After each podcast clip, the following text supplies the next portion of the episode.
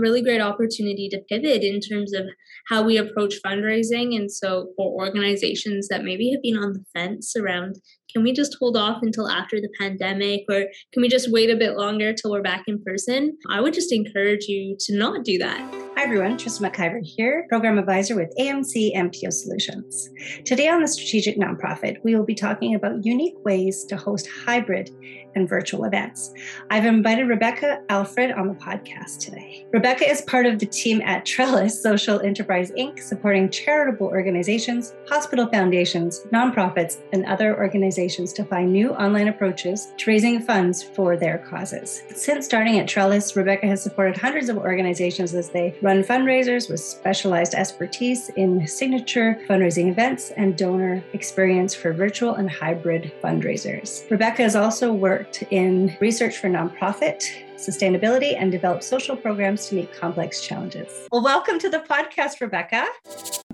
Here at AMC, we do a lot of live webinars and virtual training for nonprofits across Canada.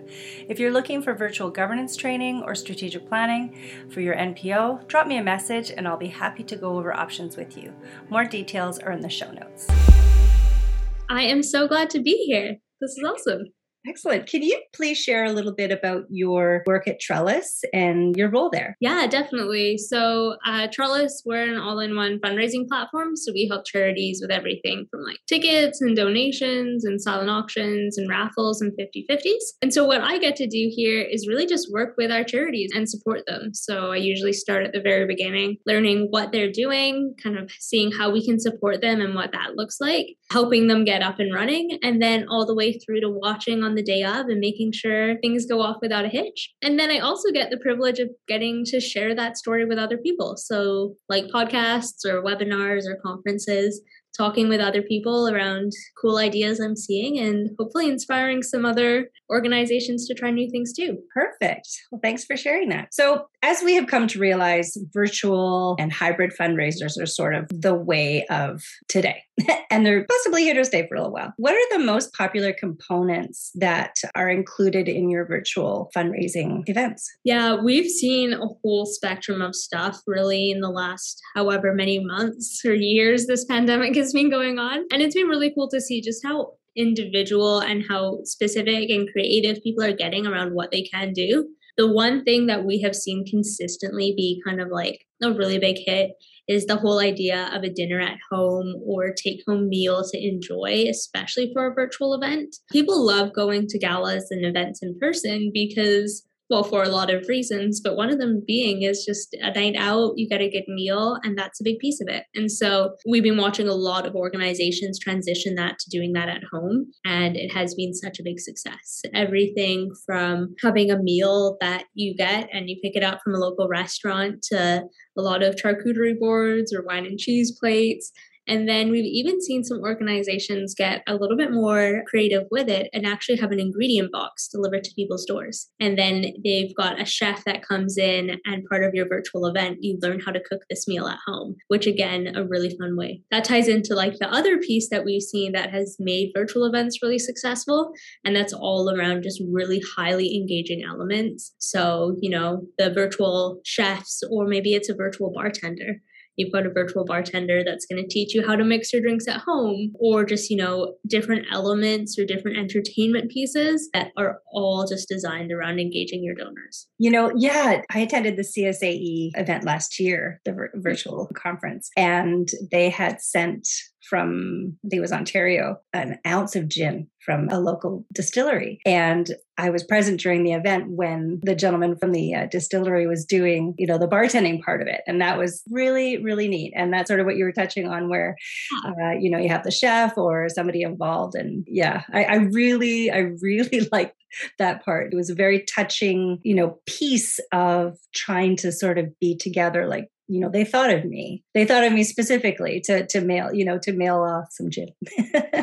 So yeah. right? It's, it's just that like above and beyond right? They thought of you specifically. And the yeah. fact that you had that feeling i'm gonna make assumption that other people attending that exact same event felt the same way right? You feel like they thought of you, they put that in the mail with your name on it, makes you excited about the event, right? And if you were able to hold off and drink your gin on the day of or not, you know. I did. Perfect. Impressive. I don't know if I could. But if you got that experience and you've got something to look forward to, right? It's like, oh, what are they going to do with this? Or maybe they also sent an ingredient list at the same time for some other pieces you need to pick up for your drinks. Like you're intrigued. You want to check it out and get, you know, see what it's all about. That kind of VIP or exclusive feeling that you can create for your donors is massive. Yeah, no, exactly. Now, I was curious to know a little bit more about having possibly like a studio audience in the conference as part of sort of a new dynamic. Can you explain a little bit more about that? Yeah, we've seen a lot of organizations start to get into this, and it's super fun, right? We went from totally in person events where everybody was there. We didn't really even think to have a virtual audience to like the complete other end of the spectrum where now everybody was virtual. And so the like in person VIP experience with some people virtual is like a whole new dynamic that we get to explore.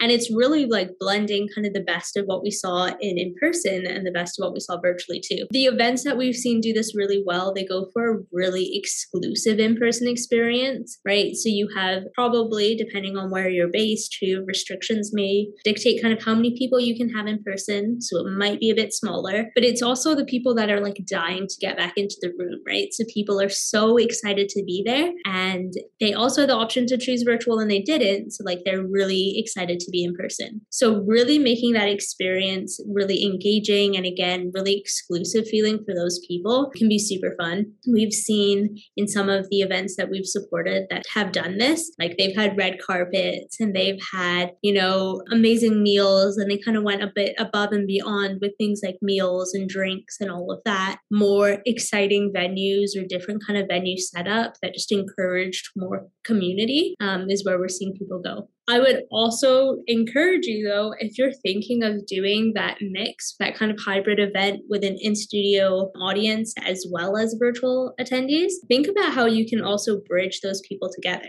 You've still got a full audience at home. And so it's so tempting when you've got 100 people in front of you to assume that they're the only ones there. But you do still have an audience at home that is potentially a lot larger, too. So think about how you can tie the groups together what are some like online only experiences that you're going to create that maybe you just have on a big screen in front of our in person attendees. And so your in person attendees get to watch like a virtual attendee as well. Or what are those kind of tie ins that you can create? Maybe it's a virtual photo booth that everybody participates in, regardless of if they're watching at home or in person. Just trying to bring in those two audiences together, I think goes a long way, not just for your at home attendees, but also the people in the room. It helps them remember they're part of something a lot bigger than maybe the people next to them, too. Yeah, those are some really great ideas. Thanks for sharing those. There could be many events on the same mm-hmm. day that I would like to attend. So, for the organizations, how can they make themselves, especially if it's the same sort of industry, how can mm-hmm. they be able to be more appealing or differentiate themselves. Would you have any suggestions around that? Yeah, absolutely. Really goes back to the engagement piece that I mentioned before, too. I would really encourage you to really know your audience. Like, yes, you're, you know, maybe these are donors you've had for a long time and they're long-time donors and you kind of know them, but like really get to know them. Like, know what their preferences are, know what kind of entertainment they're going to really engage with. And the more catered you can make it towards that group, the more likely they're going to say yes of course, you're right. There is going to be tons of other events happening on the same day that maybe support similar organizations, and they could be halfway across the country, but because we're virtual, we can all watch them. But you're also competing against things like Netflix, and that, again, is so tempting. So, Exactly. And so all of those yeah. other temptations are there. So the more engaging you can make it and the more specific you can make it to the people that you know are going to be there is really going to help. So again, you know, we have seen like the virtual bartenders be really successful. That's why the meals are so successful. We've also seen organizations who they just know their audience so well and their donor base so well. They've done, you know, speakers that they know are really going to engage them, or musicians and entertainers that really they know that their donors are going to love, or even, you know, smaller groups that do things like pottery class. And it's still a fundraiser, but it's just, again, a different way to engage people, and people are excited to do something different. The other thing that we've seen be really successful is really, you know, sharing the why behind your cause. We did some research actually, and we took a look at uh, hundreds of fundraisers that happened and tried to understand why were some successful and others maybe not as successful. We also had conversations with donors and charities and industry experts to understand their perceptions of virtual or in person or hybrid events, just to see what learnings we could take. And one of the reasons that we saw that donors tend to attend virtual events